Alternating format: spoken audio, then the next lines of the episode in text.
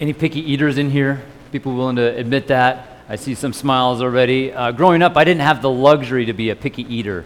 I had a stepdad who was a little bit strict, and I remember vividly one day eating, and uh, there was something on my plate I wasn't eating. And he reached under with my bare foot and jabbed my foot with a fork, you know? So after that time, I was definitely going to eat whatever was on the plate. Now, disregard that parenting aspect. Don't apply that. You know, that's not the point of this. Uh, but I never thought about having the luxury of like ordering a special hamburger until I met my wife, and definitely after having our kids. And I realized, wow, they, uh, they have some very particular desires, some, they, some pickiness in their eating. I learned very hard, the very hard way, and with some reordering and sometimes throwing away food, that they won't eat certain things in a particular way unless they had exactly how they wanted. And we're not talking gourmet food here. Well, I'm talking about McDonald's dollar menu, okay? it's got to be a very particular way. We have one child who he wants the chicken sandwich, but only the bun and only the chicken patty. That's it, nothing else, right? Another child wants extra mayo, like dripping with mayo. And if you get those mixed up, they're not eating and they're not happy. I just didn't understand what was going on here. That's kind of crazy. Sounds kind of gross to me, but that's what they want. Uh, and then um, sometimes one orders their McDouble with no onions and no pickles. And apparently, even if a drop of pickle juice gets on that sandwich, he's not going to eat it. You know, he, he senses it, smells it. Oh, it tastes like pickle here. It's just interesting that they are so picky that way. But that's how that, how that works out. Um, so I've learned to understand their preferences. And when I order these things, I have to order them very carefully. Otherwise, I'm ordering again. I've learned and remembered the hard way about those orders. Some of you guys know my brother Jeremy. Uh, he's worked for me at different times, come to our church at different times, and uh, many of you know him. He's just this big, hulking sort of a guy, really strong and powerful, but he does not like spicy food. One day he was at my house. I'm making him a sandwich, offer him a sandwich, and I know that he hates spicy food. But I've got some horseradish in my fridge. I just a little bit of it. And this is the fancy stuff. I mean, this is the stuff that it feels like a nuclear bomb just goes off in your sinuses. You know what I'm talking about? We're just like inflamed. So I put a little bit on a sandwich. And sure enough, that's his very first bite. Very first bite of the sandwich, he bites into it, and there it is. His face is bright red. I think his eyes are crossing because of the detonation going on in his, in his sinuses. The worst part of his pain is me laughing hilariously, you know, at his reaction there. And he's just, I'm just watching him, and he can't do anything about it because he's, you know, in pain and torture. That was okay because I know him. I know his preferences. And I knew that he could take the joke. He could handle that, and we would have a good laugh afterwards. And I assured him the rest of the sandwich is untainted. The rest of the sandwich, you can eat that, no problem. And it was a funny event because I know him. I know his likes, I know his dislikes, and he understood that I knew him too. And as odd as that is for a sibling way to show love and care and that sort of understanding. Well, this morning I want to refresh you with something similar in the sense that I want to encourage you by assuring you that God knows you. God knows you. Better than a joking sibling, better than a parent or a spouse, God knows you intimately and completely. So this morning we will be in Psalm 139, a favorite psalm of God's chosen people. God, those that love the Lord and love His word often find themselves in Psalm 139. So work your way there with me. Here we have the psalmist, and the psalm is attributed to David, so we'll assume that it's David who is writing this psalm for us from his experiences. He gives us images, beautiful pictures of God's personal knowledge of you individually. The psalm writes it from his perspective, me and I and my, but we can remember this as you. This is God's word to you. So this morning, I want you to understand three, three, three things from this psalm. And it really does, it breaks down into four different sections with three key things, key, uh, key um, uh, teachings. And we can summarize those theologically as God's omniscience, his omnipresence, and his omnipotence. But I'll say it this way in verses 1 through 6, God knows you. God knows you. Verses 7 through 12, God surrounds you. And verses 13 through 16, God created you. Something impossible for people to do, something impossible for us to do, and yet God, in his omnipotent power, was able to do that. And finally, in the verses 17 through 24, what's our reaction? How do we respond to such knowledge, such, such power, and such presence of God? If you're not there already, turn to Psalm 139. I've just given you the basic outline there. And it breaks down to this idea that God knows everything. God is everywhere and God is every, able to do everything. Read with me Psalm 139, the first little strophe here, verses 1 through 6. And as I'm reading this, pay attention to this idea of knowledge. Look at all the different words that our psalmist uses for God's knowledge of Him. O Lord, you have searched me and known me. You know when I sit down and when I rise up. You discern my thoughts from afar. You search out my path and my lying down, and are acquainted with all my ways. Even before a word is on my tongue, behold, O Lord, you know it altogether. You hem me in behind and before, and lay your hand upon me. Such knowledge is too wonderful for me. It's high. I cannot attain it. Isn't this incredible? God's knowledge of us, his understanding is deep, it's wide, and it's varied. Seven, seven different phrases here, five different words to express God's knowledge of us. David ponders God's knowledge of him, and he opens up essentially his thesaurus, and he says, I'm going to figure out every word I can use and describe God's understanding of me. He uses everything in his whole arsenal of description there. This word searched oh God, you've searched me and know me. It can refer to the initial phases of a search or the end result of when somebody has searched something, but it's always connoting a diligent effort. It's always pointing somebody difficultly probing into a matter and researching it, not just coming up with facts and figures. Oftentimes, it refers to a person's character or feelings that are being probed. This word know. It means understand. It, it means the idea of, of understanding like an ability or being able to perceive something. And knowledge here is the general description of the process by which somebody gains knowledge, understanding, oftentimes through experience with objects and circumstances. What is searched here? It's the psalmist, it's the individual, it's the one writing this saying that God knows me. He scrutinizes in the NAS, he discerns in the NIV, he searches out in the ESV our path and our lying down. He then knows the direction you're going during the day, right? That's what he talks about. He knows the path at night when you're lying down in private apart from others. What we see here, I give you got to give you just a little bit of Hebrew background, okay? So don't go crazy. It's just a little word. I'm going to give you a little bit of poetry. This is poetry. Interestingly, interestingly, when the Psalms were written, many of them were sung out loud. Uh, I'm not going to sing this for you. That would be horrendous.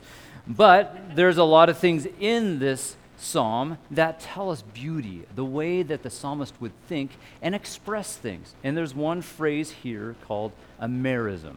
I've been talking about this with our youth group. We're going through Genesis, and Genesis begins with this merism. In the beginning, God created the heavens and the earth. They're polar opposites, like an A to Z. It's like, uh, you know, the alphabet.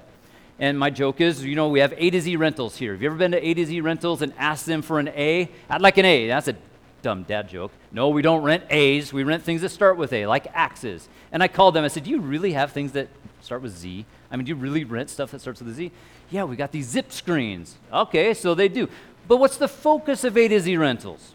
Not that they rent axes and zip screens. What are they trying to explain? We rent it all.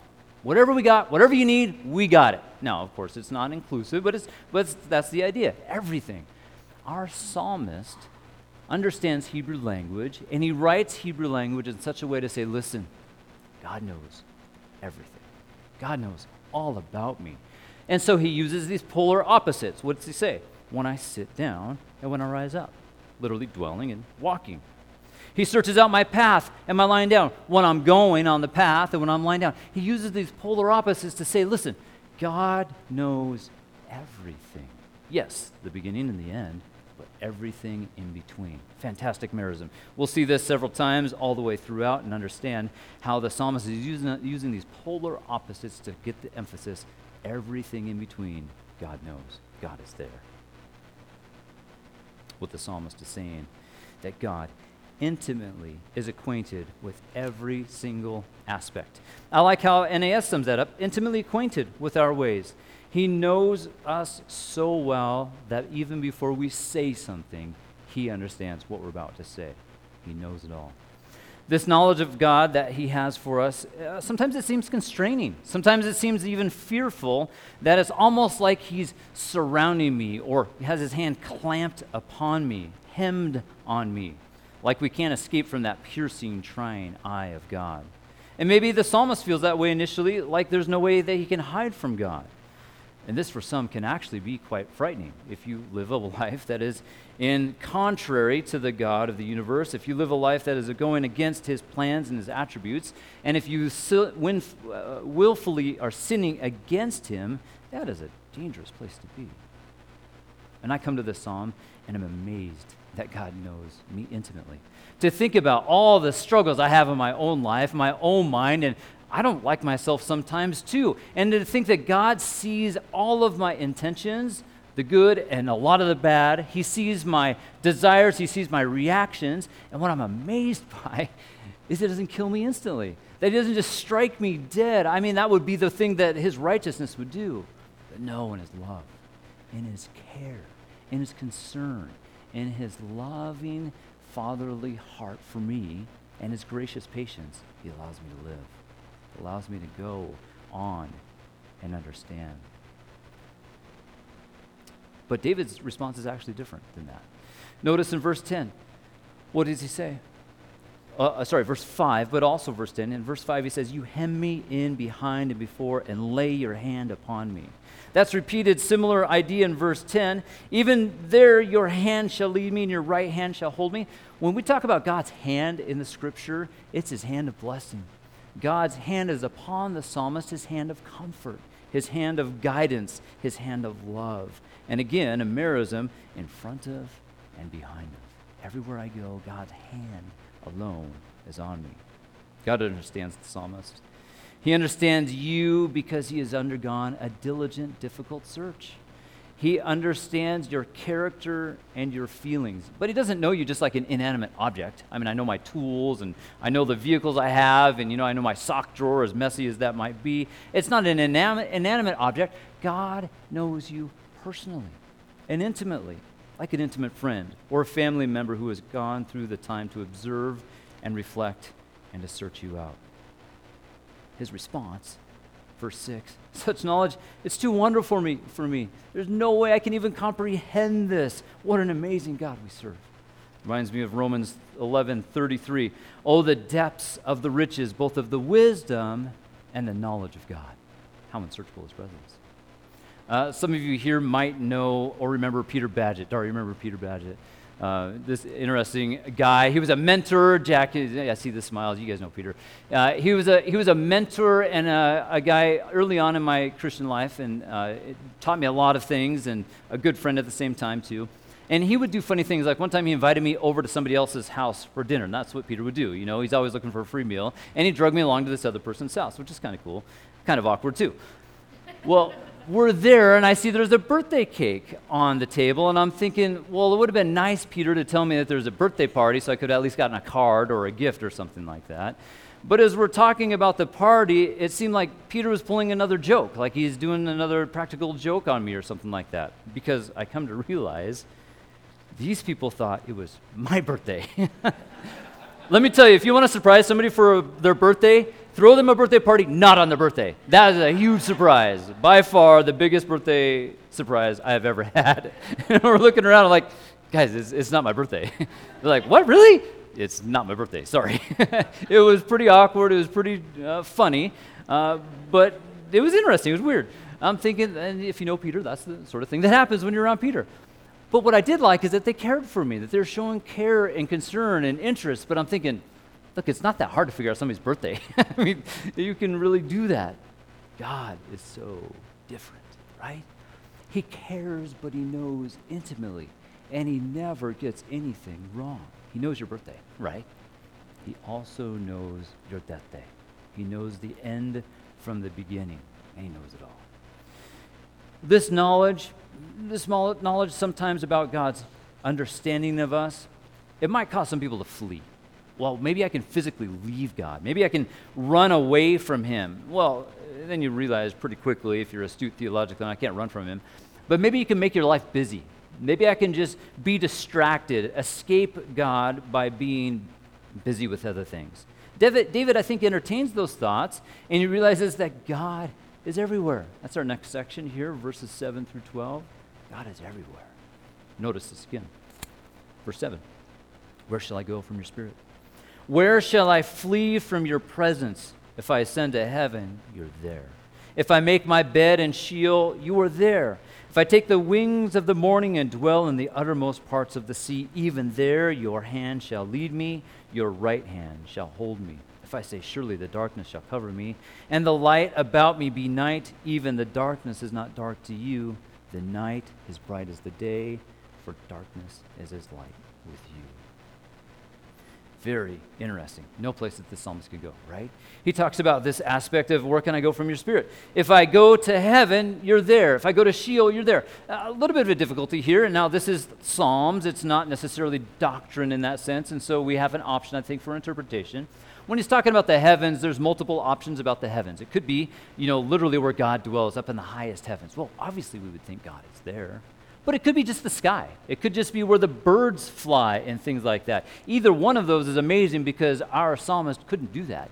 He could by no means go to heaven. He could by no means didn't have an airplane, couldn't fly up into the sky, but he can see those birds and he can see the sky. And he can see a place, I can't even go there, but God's there. And then he's talking about Sheol. That could be just the place of the grave, could be where people die and under the ground, could be that place of the dead also. Either way, either interpretation works for what our psalmist is saying. Even in the highest sky, I can't go there. Even in the lowest part of the earth, I can't go there. If I could and I fled there, God is still there. He's still there. Here follows also another beautiful picture of God's presence. Again, a merism, high and low. But this one is beautiful this wings of the dawn or wings of the morning. If uh, you're a hunter here, you might have experienced that. You're all here, so you're not hunting today on a Sunday. But anybody go hunting yesterday? Get up bright and early? Willing to admit it? Yeah. Uh, no. Okay, nobody. Or not willing to admit it, anyways. But if you're a hunter or even an early morning hiker, you experience the wings of the dawn. Here's the idea if you're a hunter and you get up early or you get up uh, to go do a hike and you want to see the sunrise, you got to do this thing as a hunter because you got to get there while the, the animals are moving. You got to get there before the hunters, other hunters get there too, uh, to find that almighty buck. And as you're there, it's freezing cold this time of year, right? You get there, and it's kind of fun because you're peering into the darkness and you're looking for something moving, and you see a stump and you think it's a buck, but it's not a buck, it's just a stump. And so you can't wait for more light. And finally, it starts to come. You see the sky starting to fill. You see the clouds turning red underneath with this beautiful sunrise that you know is coming, but it's not there yet. And man, you want it to come because you're freezing. You peer into the distance, and you see the glowing, growing light, like probably behind Mount Spokane or maybe even behind Mica Peak, and it's there, but not quite. And then all of a sudden, it sparks. All of a sudden, the sun crests the hill, and the sun rays blast across the treetops. They bounce across the uh, brook below you and glance across your gun into your eyes. And you're just like, I'm blinded by, finally, the sunlight. That's the wings of the dawn. It's the very first image of the light cresting the hill for us. That's the speed of light, essentially, is what that is. As fast as light can travel, that is past you, that's where God is at too. If I take the wings of the morning, the wings of the dawn, if I could travel the speed of light, you know what? I can't flee God. And imagine that you're in Israel, potentially. Some people here I know have been to Israel. And say that you're facing the east. You're oriented to the east, which is where we get the term orient. You're facing where the sun is going to rise. Possibly, depending on where you're standing, the Mount of Olives is before you and the sun is going to crest. And the moment it crests and it blasts across and you're facing to the east, I'm, I don't even know which way. Is it the east? I don't even know where I'm at right here. But imagine that this is the east. The sun is going to rise there and shoot all the way over to the west. What's in the west? What's behind you if you're in the east, in the Middle East, if you're in Israel? The Mediterranean Sea. That's what he says there, too. Even if I could go to the uttermost parts of the sea, if I could go to the depths of the sea, again, east and west, if I could go to the beginning of the sunlight in the east, all the way to where the sun sets in the west, down into the remotest part of the sea, God is there too. I can't escape him. No matter how high, no matter how low, no matter how far wide or how far to the edge, I can't escape him. And he's also everywhere in between. God is still there. Reminds me of Jeremiah 23 23. Am I a God who is near, declares the Lord, and not a God far off? Can a man hide himself in hiding places so I don't see him, declares the Lord? Do I not fill the heavens and the earth? declares the Lord. Jeremiah 23 23. God is everywhere. We can no, go no place and not find our God there, no matter how high or low, how far east or how far west. God is there. Our God truly is everywhere. That's encouraging in times of difficulty to know, know that He's there, for sure. It's encouraging if maybe you're traveling to strange places. You have to go to a different location and you're not sure what's there. All sorts of unknowns, all sorts of potential problems and challenges. God is there. Uh, maybe it's understanding or, or trying to find direction in life. God is there. His right hand can lead you and guide you. And some people, and I have to count myself as one of those, can sometimes struggle with this knowledge of God. Okay, God knows everything, and God is everywhere. Well, if that's the case, then why would He let such and such a thing happen? Why would He allow this particular problem to happen in my family? Or why would He allow that particular issue with my body? Why, if God is everywhere and knows everything, well, great, but I've got a lot of problems in my life. Maybe this isn't very comforting. Maybe people are discouraged with who you are physically. You might feel you're too tall or too short or too thin or too wide. Well, if that's a struggle for you, this next part is a fantastic comfort. Verses 13 and following. Again, this is a passage that conveys a basic idea 13 through 18 as God created you. So, first we saw that God knows you, that God surrounds you. Here in 13 through 18, God created you. Let me read this again. And notice all the words about God's creation of us. You formed my inward parts.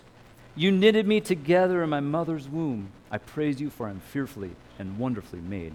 Wonderful are your works. My soul knows it very well. My frame was not hidden from you when I was being made in secret, intricately woven in the depths of the earth. Your eyes saw my unformed substance. In your book were written, every one of them, the days that were formed for me, when as yet there was none of them.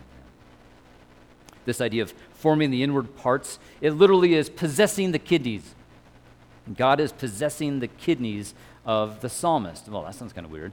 Well, in the Hebrew culture, that's the seat of emotions. This is where you felt things. This is where you emoted. If you loved somebody, or if you were afraid, or if you were scared, or if you're nervous, sometimes we still feel that. We feel that deep down inside of us, right? It's a sort of component of us that we can't touch, we can't feel, and yet God put that together. He was able to build that. Not only was He able to build our innards that we can't touch, He built it in the most crazy place, in the mother's womb, which also you can't go to, right?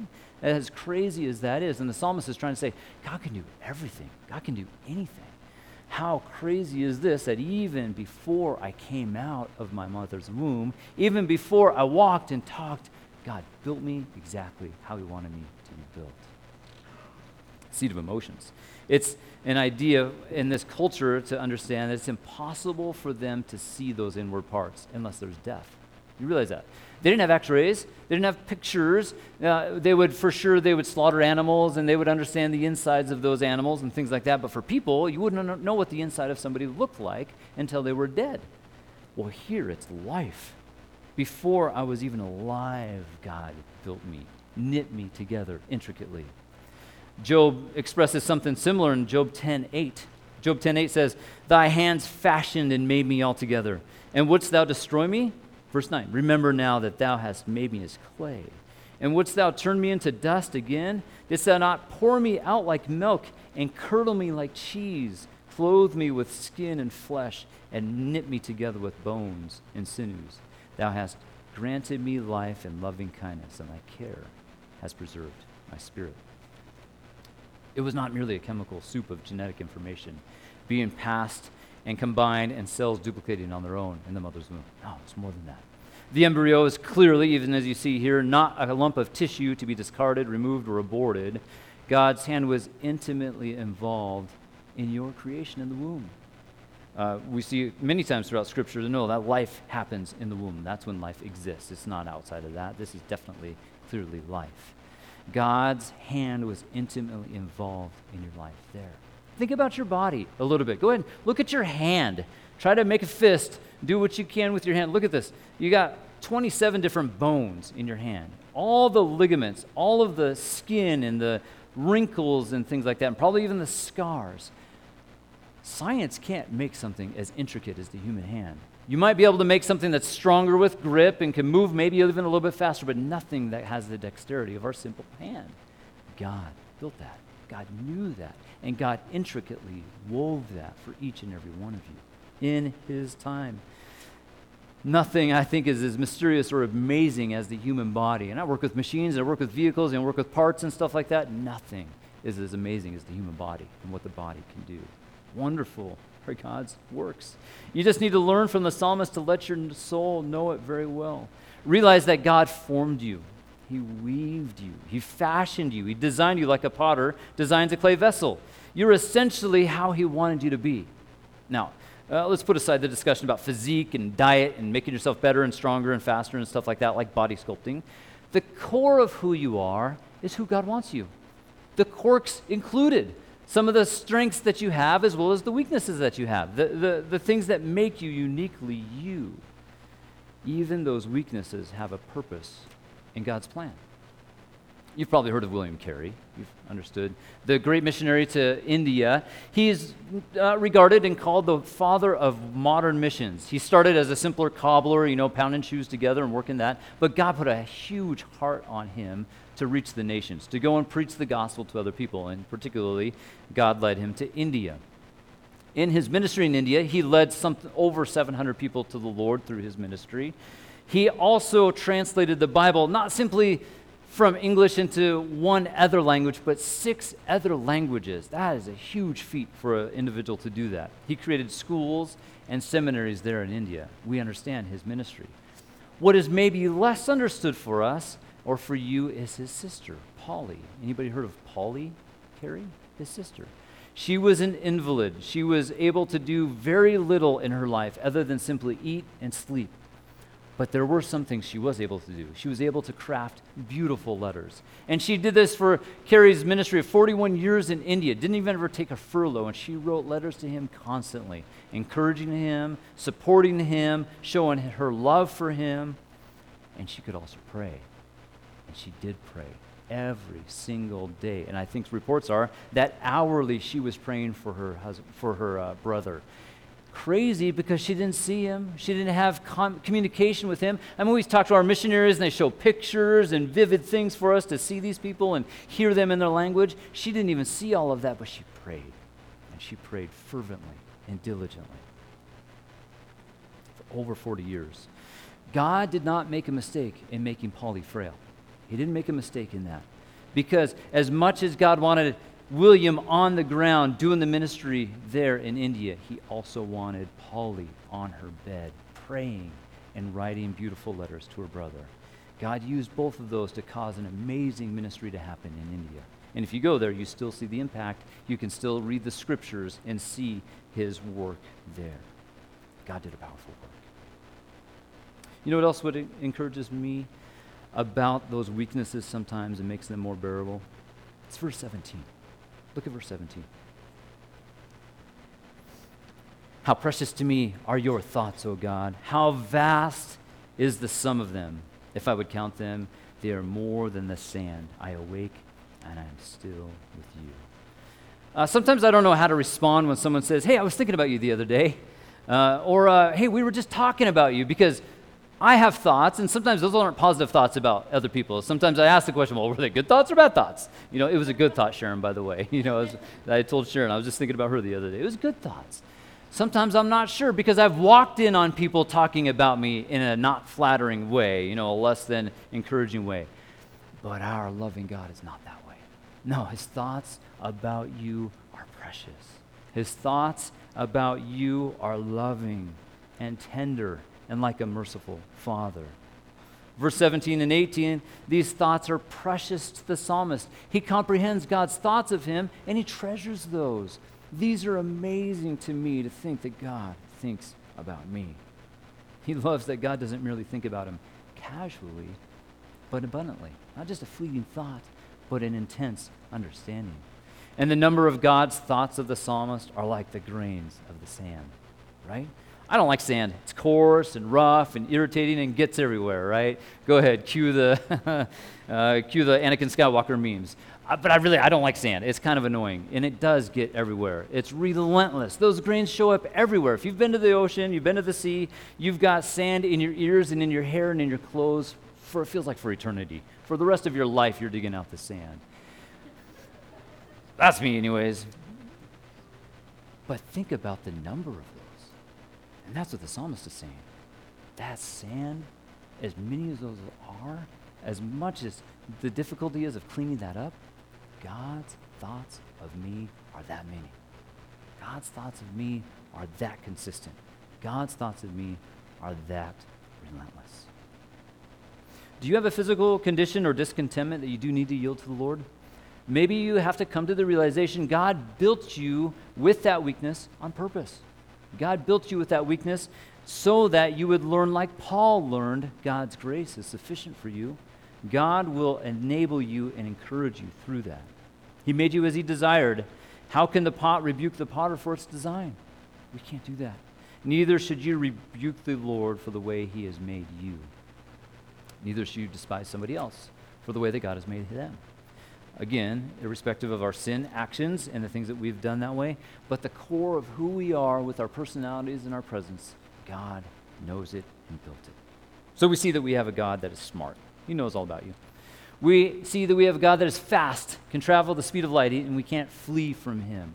We see that he is everywhere around you and that he is strong. He created you. But how do you respond? What do you do with this knowledge? What's, what's our personal response to this? What do we do about a God that knows everything and is everywhere and can do anything? A very interesting response, I think, from David here in Psalm 19. And as I've studied the Psalms over the years, there's always been a difficulty in studying the Psalms because they're so beautiful. I mean, it's like a song, and, and I'm loving this. And it's like, yes, I relate, and that is so fantastic. But then out of nowhere, David says something like this Oh, God, that you would slay the wicked. Oh God, men of bloodshed, depart from me. I just wish that you would take my enemies and slaughter them. And we're like, where did that come from? I, I, thought that I'm supposed to like turn my other cheek. I thought that I'm supposed to love other people like Jesus loves them. Where does this come from? Why is this so prevalent in the Psalms? David had a heart like God, right? He had a God like heart. And as he has this God like heart, he loves what God loves and he hates what God hates. And in this situation, we don't know the situation why David wrote Psalm 139 specifically. Don't know who his specific enemies are at this time, but you know his enemies over his life Goliath, right? Philistines, all of these other people who were absolutely wicked and reviled against our God and against David's God and against David. And so, as he loves God and understands God's heart, he also loves what God loves, and he hates what God hates. He hates the evil around him. And he, he hates the evil that is trying to suppress and oppress God's people. And so David prays a righteous prayer, a holy prayer, a prayer that is pleasing to God, that God would slay the wicked, men of bloodshed, they would depart from him. He hated what God hated, and that were these enemies of God. And as he reflects on these enemies, I think it's very telling that his response is that he's painfully aware of his own shortcomings as well. He was aware of the times that he had said or done bad things. And as we see God in our life understanding this, we need to also understand the times in our life where he sees everything. Everything we have done, everything we have said, every place we have been, both good and bad. And you know what David's response is? Very interestingly, he says this Verse 23 Search me, O God, and know my heart. Try me and know my thoughts. See if there be any grievous way in me. He gently, patiently, and faithfully asked God to search him. Ironically, that's the same word as in verse 1 Search me and know me. God has already searched him and known him. He asked God to know him, the same word as in verse 2. But now he welcomes that loving probing into his heart. He invites God to have free rein into who he is, into his presence. And he says, God, search me and know me. Have free rein in my life. Reveal to me any way that is despicable to, to you. he loved God so much, David did. as the psalmist, and he wanted to be so near to God that he didn't want anything to separate him from his God. God, if there's any way in me that is wrong, any grievous way in me, remove it, that I may be led in the way of righteousness with you. This understanding of God's knowing everything and being everywhere and able to do anything, well, it has some responses to it. Obviously, it should purify us. It should cause us to pause if we are tempted to sin in a particular way or do something uh, unpleasing to the Lord. It should cause us to stop and not do those such things, right? Uh, if God is everywhere and if He sees everything and He knows everything, that should be very cathartic and purifying for us, for sure but it should also embolden you. Not only the negative, stop doing the bad things, but embolden you. If God is with me, be like William Carey and attempt great things for God. Pursue some fantastic things. Uh, go out of your way to talk with somebody who doesn't know the Lord. You know, do something significant in that way. Take a leap of faith in something, in a service or a way of uh, handling your finances. Let's see how big this God really is. If He does know everything and if He can do everything, let's see that. Let's, let's test this maybe through prayer. I've got this person who's resistant to the gospel. Let's pray this person to salvation. I've got this challenge in my life. I've got this sin that continues to beset me. Let's ask God to uh, reveal this, to reveal this, and to expose this in a sense in my life and cause me to overcome this. Pursue boldness with God. One last thought as we think about this. If God is everywhere, if God can do anything, and if you can never be in the darkness uh, where God doesn't see you, how would this impact your prayer life? Let me encourage you to pray in this way. Yeah, we understand prayer. We have prayer meetings and we get together and we kind of, with our youth group, we go through different ways of prayer. Like we talk about this acts method, you know, adore God and confession to God and thanksgiving to God and supplication. And that's, that's good. We want to have the prayer discipline where we live life in a disciplined manner. But maybe think about this. Think about this maybe pray at the speed of thought. God can keep up. You know what I'm talking about? Maybe you're overwhelmed with so many things. You've got so many people in your life that you want to pray for. Coming up to the holidays, you're going to see all these people. What if you just think all of those thoughts to God with a heart of love and care without going through all of the steps? God will hear that. That can be some amazing communion with God in that way. Pray at the speed of thought. And sometimes those prayers are so passionate that God will answer. Think of Peter, right? He's sinking in the ocean. He doesn't say, okay, first I got to adore Jesus for how good he is to me. I got to confess my sin. No, he says, Jesus, save me. And Jesus does. He reaches out and saves him. Sometimes, friends, that's the way we have to pray. Sometimes we're in, in a situation, in a conversation, it's not going very well, and it's a confrontation, and you're trying to win somebody's heart over uh, for whatever reason, and it's not going super well, and so you pray. Oh, God, please guide this. Or you feel the rage in your own self boiling up in a reaction. You feel like you're supposed to not act out the things that you're about ready to act out. God, please suppress me. Help me in this moment. If God is everywhere, and if God sees everything, and He knows your thoughts before you even speak them, pray that way. Pray that way. Also, the things in your life about God that maybe you're not comfortable to say out loud. God knows him, right? You're not going to surprise him. God, I'm pretty discouraged about this situation. I'm really not liking how things are working out here. I'm really not liking this trial. It's really difficult. Tell him. He knows. Confess it and talk through it. He's not surprised by it. He's like, oh, really? Wow, I didn't think that you wouldn't, wouldn't like that painful issue that I put there on purpose in your life to turn to me. That's exactly what you're supposed to do. Take that to Him in prayer pray like he knows everything, like he hears everything, but that his gentle hand is out for you. Not to hurt you, not to squelch you, not to shove you, to comfort you, to lead you, to guide you, and to protect you. Pray in that way. What a beautiful psalm. You love this psalm. There's so many other things that we could have said about this psalm, but hopefully, as you finish here, think about how you can pray to a loving God who is always around you.